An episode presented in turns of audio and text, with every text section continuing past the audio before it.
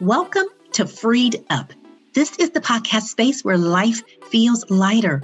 You know, sometimes life can have you feeling worn out and weighed down, locked up and left out, or just simply looking for more. And if that sounds like you, then you are in the right place. You can live freed up and not fed up. Well, listen, I just want to check in with you. We're still in our release party all year long. What are you letting go of? What's dropping in your own life that you want to celebrate for yourself. I hope you're keeping track of all those things that you're letting go so that you can live your best life and live more freed up. Well, guess what, y'all? Today I'm super excited because we are kicking off our men's series on men's mental health. My guest today is Vaughn Eaglin. Vaughn is an LPC, a licensed professional counselor. He's a PhD candidate. He's got extensive experience working with men in therapy, with adolescents. He is an expert in relationship work. He works with couples. He's done a little bit of everything. He's going to talk a little bit about some of the main issues that men present within therapy. So, listen in to the first part of our conversation with Vaughn and the kickoff episode to our series on men's mental health.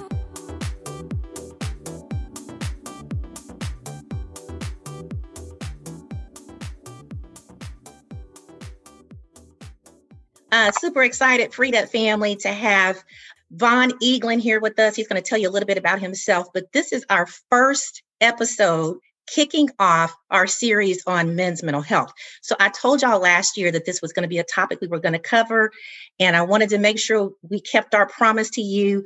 One of the reasons why we wanted to kick the series off is because our audience has expanded. We started off with mostly women listeners. And then we started getting questions for women about the men in their lives, their sons, their nephews, um, husbands, significant others.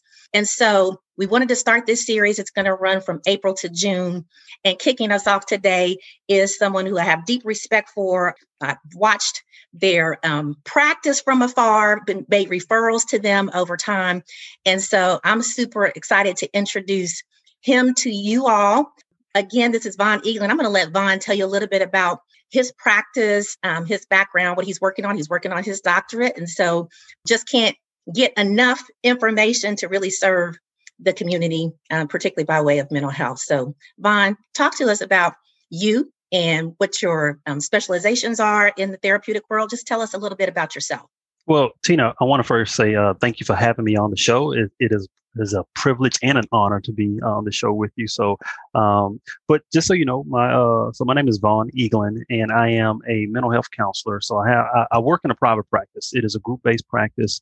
It's in North Dallas, and I've been doing therapy for about 15 years now. So I am uh, ABD, all but my dissertation, pretty much, and I need to finish up that PhD.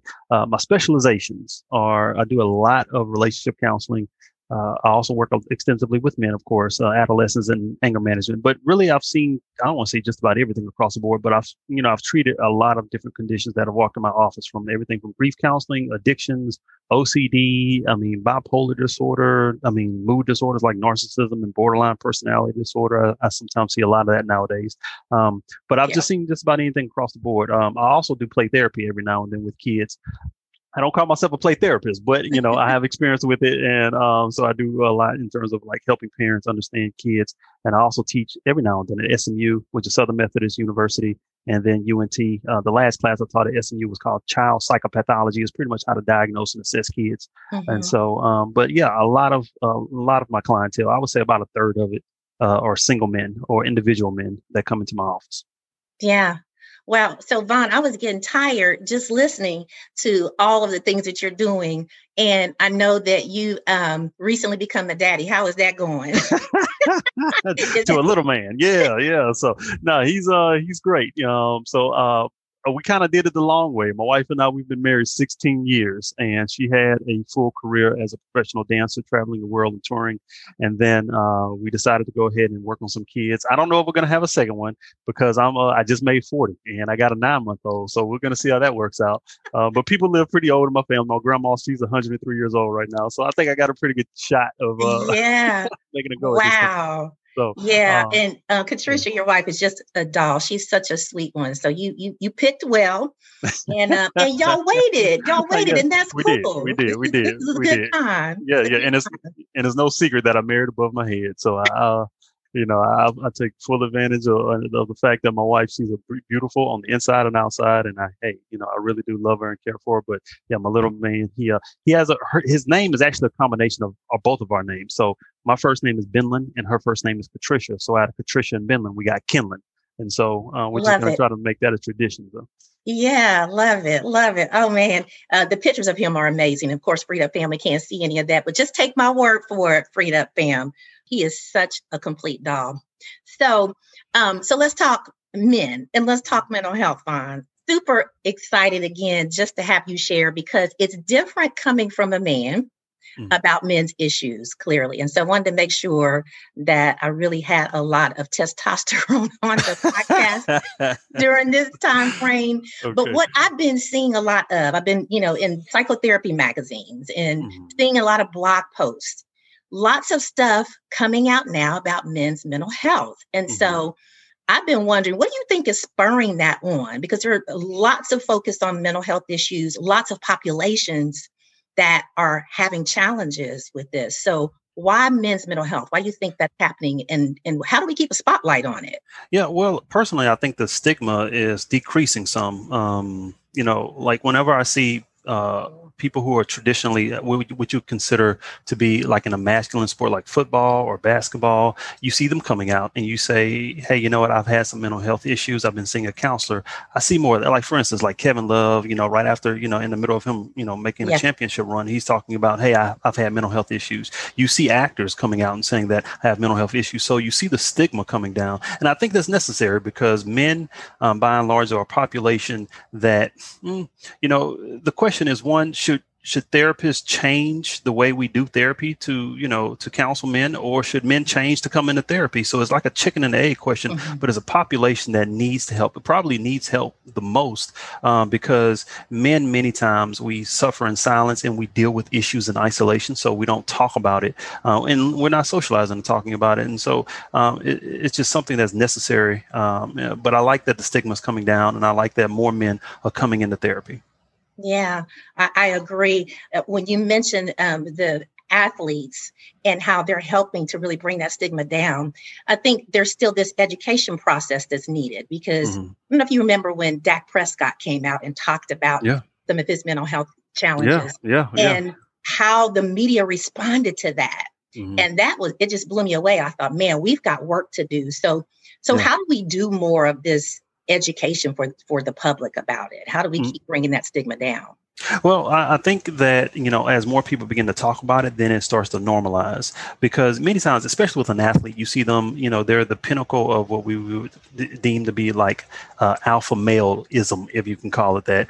Um, especially with football, you know, because when guys, I like to say this that you know that the way we're socialized into what we consider to be, you know, masculinity, usually three things. The first thing is athleticism. You know, the kid who's the best athlete gets moved to the front of the class if they can hit the hanging curveball ball, if they can, you know, run a football or whatever the case, or if they can jump really high, they get moved to the front of the class. Many times they may not even study or even learn how to read before they go to college sometimes because, you know, like, like that is what we as guys want to aspire to in terms of masculinity. The second thing I would definitely say would be, um, you know economic success and then the more mm-hmm. things you have um, you know the more you know resources i have then that makes you into a, a bigger man but then the third thing i typically say is sexual conquest um, mm-hmm. you know mm-hmm. the more notches you have on your belt the more of a man you are so you see guys that you you know that you would consider to be like okay you know you're a professional athlete you have all this money yet and still you're saying that i need help you know what I'm, I'm not that i'm necessarily weak but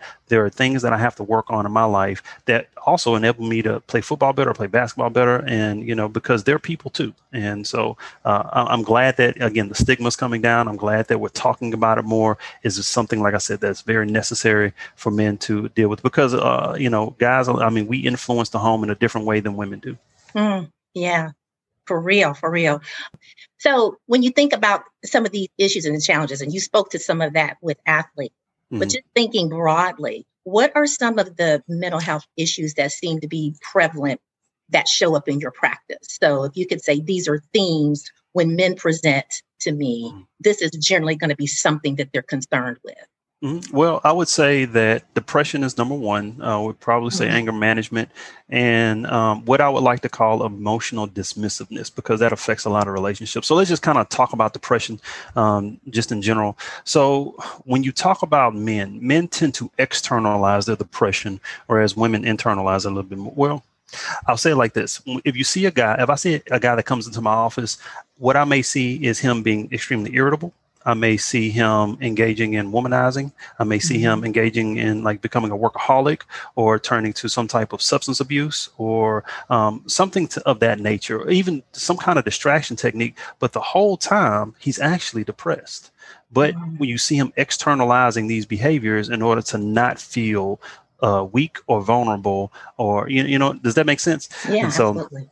Yeah. And so, um, so the, the depression that they come in, you'll see the guy come in and he looks really angry, but all in all, he's actually depressed. So, mm-hmm. um, like I said, if, since, since it presents differently, we have to look at it. You have to look at the underlying issues that, uh, of in terms of like why the man is coming into counseling.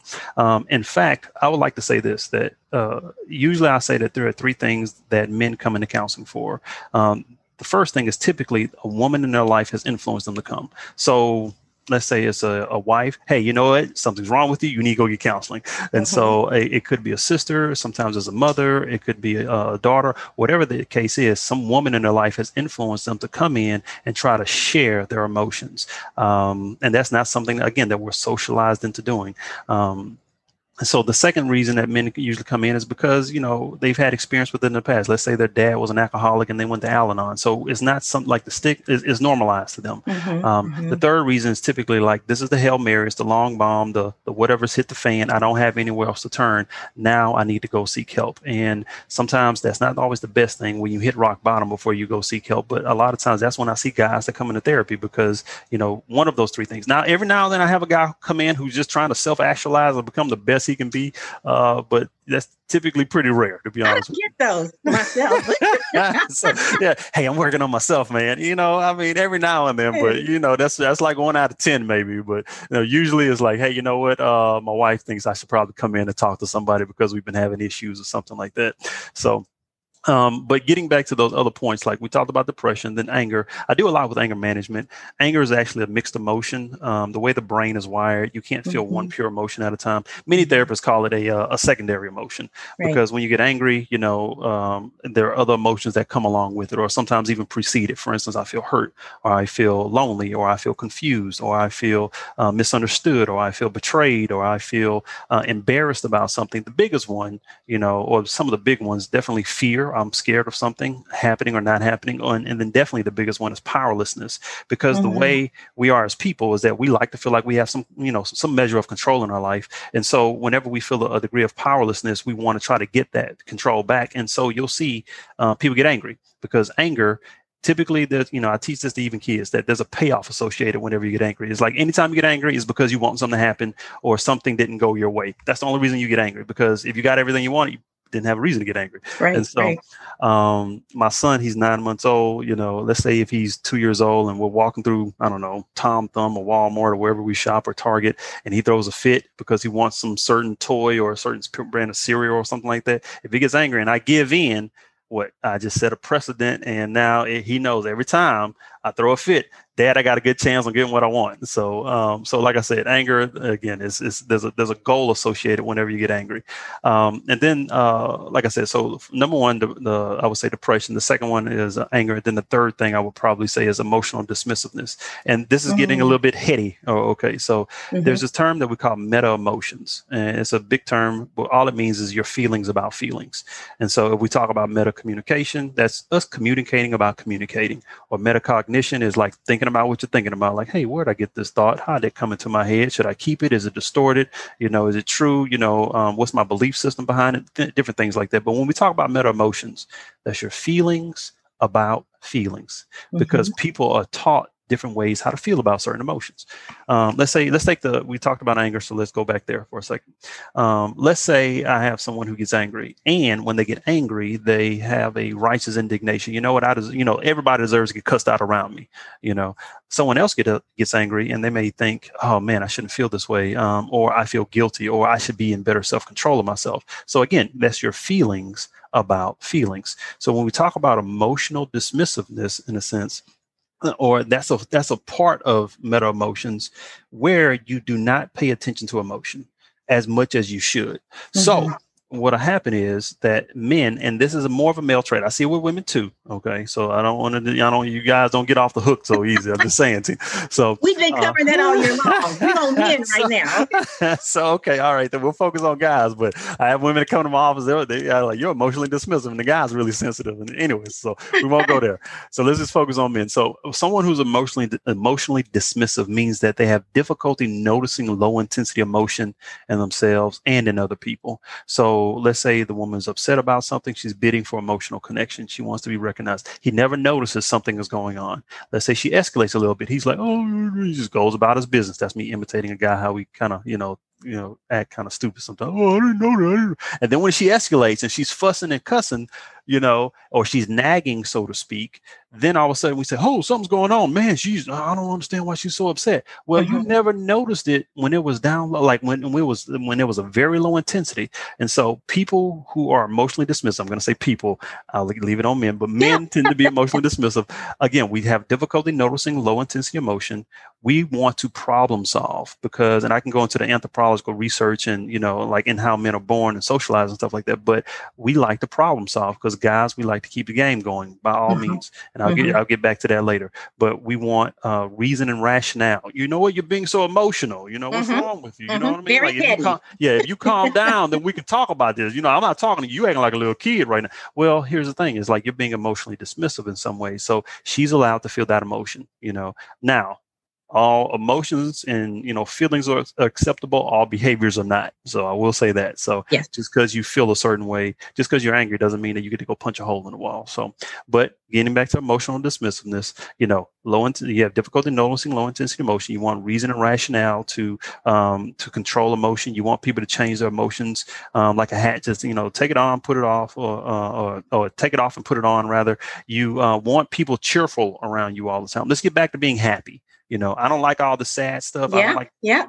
Negative emotions. Let's get back to being happy because again, let's keep the game going by all mm-hmm. means. Mm-hmm. And so um, if I'm a parent I'm emotionally dismissive, um, then let's say my son hurts himself, I'm going to try to do something really quickly to cheer him up as opposed to kind of drop anchor and let's let's process what just happened. You know, hey, what happened at school today? tell me about it let's share your feelings let's be let's be a little bit more collaborative let's talk about some things as opposed to just hey let's let's get over this really quickly you know i don't want to i don't want you to feel sad i don't want you to experience this type you know anything i perceive as negative or strong emotion kind of deal. So um, so yeah so depression anger and then emotional dismissiveness are typically some of the biggest reasons that guys come into my office. that's a long answer to your question. Sorry about that. No but it's great. It's good because you covered so many things and there were a couple of things that you hit on that i was going to ask you. So you were a little bit ahead of me on that, which is great. Uh, okay. Um, so, so here's a question for you because, um, you know, by the time a guy gets to you, something has happened that says, okay, it's time. So mm. um, whether it's a woman that's influenced that, or whether they just wanted to self-actualize and come and work on them, that very point five. I'm not going to say that. I'm going to be nice. I'm to be nice to my brothers out Please, there, to thank, the men out you. there. Thank you. I appreciate that. Appreciate you. I, got to joke a little bit. It's you know, all right. First it's time all right. men stuff, you know. so, so talk about um, you know, what do you see as like, oh, these are the signs that it's time to not just talk to your mentor or it's time to say, beyond my mm. support system, I got to get to therapy. What mm. out of that, those um, areas that you share, depression, anger, mm. emotion dismissive, what would be a cue to say, oh, no, it's time for therapy. Well, I, I mean, do this on my own. Well, you know, personally, as a therapist, I tend to think that all people need therapy. I mean, um, I agree. But, so, um, but here's the thing: is that guys what happens is is that you know the uh, again going back to how we're socialized into and I mean in fact let me just kind of talk about some like whenever you, let's let's go back to kids. So mm-hmm. if uh, if Johnny's playing and let's say they're playing tag because guys when like if they're you know six seven eight years old they usually play over a big geographical area. You know one kid gets the ball and then you know they go off and running. You know somebody is you know they call it like mob. You know hey everybody gets this kid and you know you know tag you're it so so on and so forth. Now let's say um, Timmy you know starts crying most of the kids are just going to ignore Timmy you know, because he is now interrupting the game, so to speak. Mm-hmm. Now, let's say, let's say the leader, let's say Johnny says, Hey, Timmy, what's going on? I never get the ball. Here, Timmy, here's the ball. Okay, everybody, Timmy has the ball. He's it now. Bam, they're off and running again. You know what I'm saying? So yeah. again, so emotions literally get in the way of the game. Mm-hmm. Okay. So mm-hmm. now let's let's take I don't know Sally and Susie or whatever the case is. So Sally and Susie, let's say they're playing I don't know house or doll or something like that. Susie starts crying. Hey, what's wrong? Well, Sally, you didn't wear the kind of beret I wanted you to wear in your head. Well, okay. Then they stop and process. You know, like what's going on? You know, like hey, you know what? Let's have this kind of sleepover. You know what? We're gonna marry brothers so we can go be, be sisters together. Like the mm-hmm. game is not the object anymore. It is now about connection and that emotional closeness that they have. So for guys, a lot of times we take that same type of energy into a relationship when we get older and say, you know what, it's all about having fun. Let's let's go have fun. Let's go have sex. Let's go do something. Let's keep the game going. Let's keep the relationship going. I don't want to take the time to sit here and then process feelings. But to get back to your question, because I'm long-winded, Tina. I do apologize. Um, so to get back, you know, I know how to jump in. the referee. So, but to, but to get back to your question, guys, um, we like i said before we deal with issues in isolation um, mm-hmm. i mean mm-hmm. you can even just look at the research and the literature so like um, right now i believe if i'm quoting this correctly you know our suicide rate is like four times higher than women you know in the other other parts of the population um, however you see us coming into counseling less now m- women when we just let's we just talking about suicide women tend to have more attempts um, because they tend to be less successful, but men tend to have fewer attempts because we tend to use more lethal means, mm-hmm. you know. Mm-hmm. And so you see us suffering in silence quite a bit because we have depression that we're not getting treated for. We have um, issues like anger that we're not getting treated for. We have grief and things that we're dealing with uh, on a daily basis, but you know we're not dealing with all these things. And so um, so you could again you could postulate that you know men suffer in silence uh, because simply because of the suicide statistics. In fact i believe and this is about this i'm quoting something from like 2010 that i believe 83 men per day commit suicide, mm-hmm. something like that in the U.S. Mm-hmm. And so, um, and so, and then if you just uh, focus in on black men, I mean, that's another whole population yep. uh, with a whole other set of issues. Of course, some similar, but um, there are some issues that you know, we as black men deal with um, that other populations don't, especially in America. All right, y'all, so much that we covered, and yet so much to really process and think about. So, we like to give you just bits and pieces on Freed Up for every episode so that you can take the time to go back and really process through what you heard. If you're a man that's listening, maybe you connected in to one of those three areas that Vaughn talked about, and maybe you want to know more. If you're interested in how to get in touch with him, please check the description box in the episode. You'll have his contact information there, or you can reach out to connect at freefieldfavor.com and we can give you the information on how to get in touch with Vaughn or another male therapist if you choose. And remember, you don't walk this path alone. We are walking right alongside each other, getting freed up together. God loves you. I love you. And make sure you take care of you.